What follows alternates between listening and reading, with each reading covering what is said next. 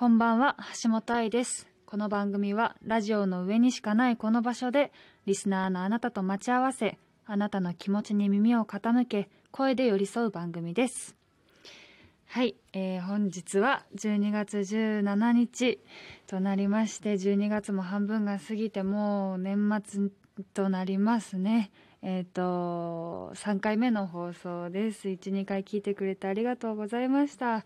あの、多分もう副鼻腔炎も治って、声もクリアに聞こえてるといいなと思います。あの、18、明日から、明日から実は、あの、映画が公開になりまして、えー私を食い止めてという映画が明日18日金曜日より全国ロードショーとなります。えー原作が綿谷りささん、監督が大久明子さんで、えー主演はのんさんになります。はい、まあ、あの、あの、私のファンの方々だったり、のんさんのファンの方々とかもいろんなインタビュー記事とかを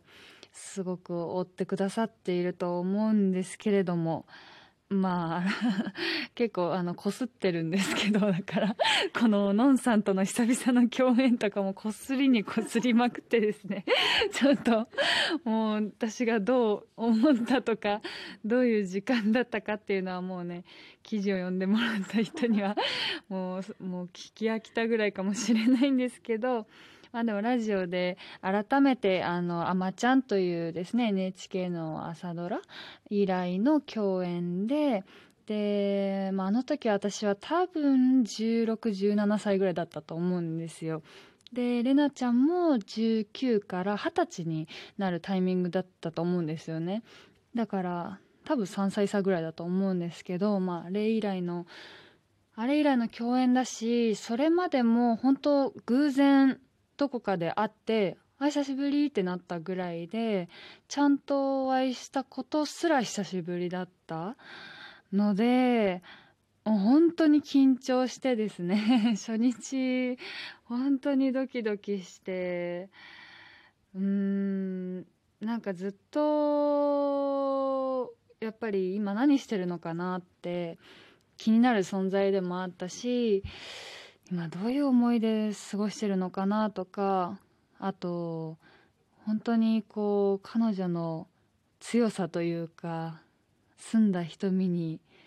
なんかこう、称えた熱い炎とか、なんかそういうものにこう、すごくグッとくるものがあって、なんだろう、いつかまたお仕事できる時が、というかそのご縁があるとしたら、どういうのなのかなって想像もできなかったので、まさかその、で、大久監督も、あの、まあ、親友の松岡真優が主演した、その、勝手に震えてろっていう映画を見て、あ、めっちゃ面白いと思って、で、前から話も聞いてたから、いつかご一緒できたら嬉しいなと思ってたのが、まあ、ダブルで、なまあ、夢が叶ったみたいな感じになりまして、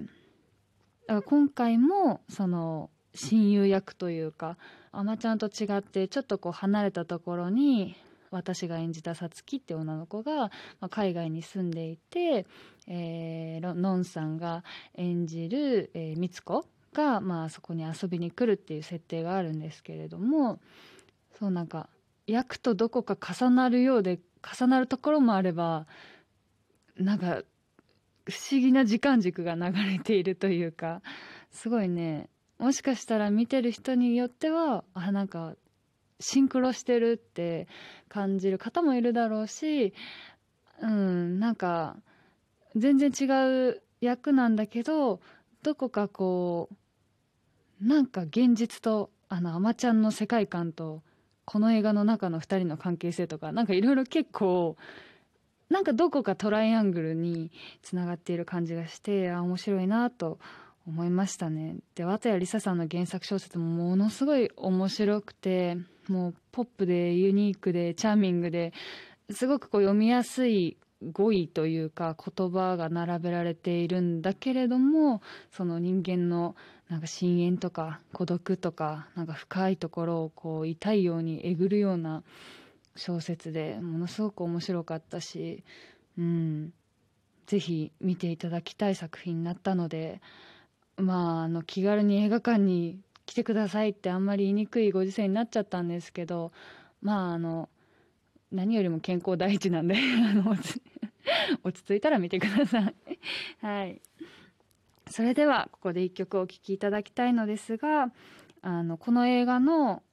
なんだまあテーマ曲みたいになってるんですが劇中でそののんさんが演じる光子がよく聴く曲でもあるしなんかこう映画全体の質感みたいなのがもうこの一曲でこうわっとこうなんだろう伝わるというかそういう曲になっててで私もずっとそれこそアマチュアの時にも大竹栄一さんとかハッピーエンドさんとかの曲を聴いていたのであなんかまたつながったっていうのがすごく嬉しかったので、はい、今回はこの曲を聴いていただきます、えー、大滝栄一さんで「君は天然色」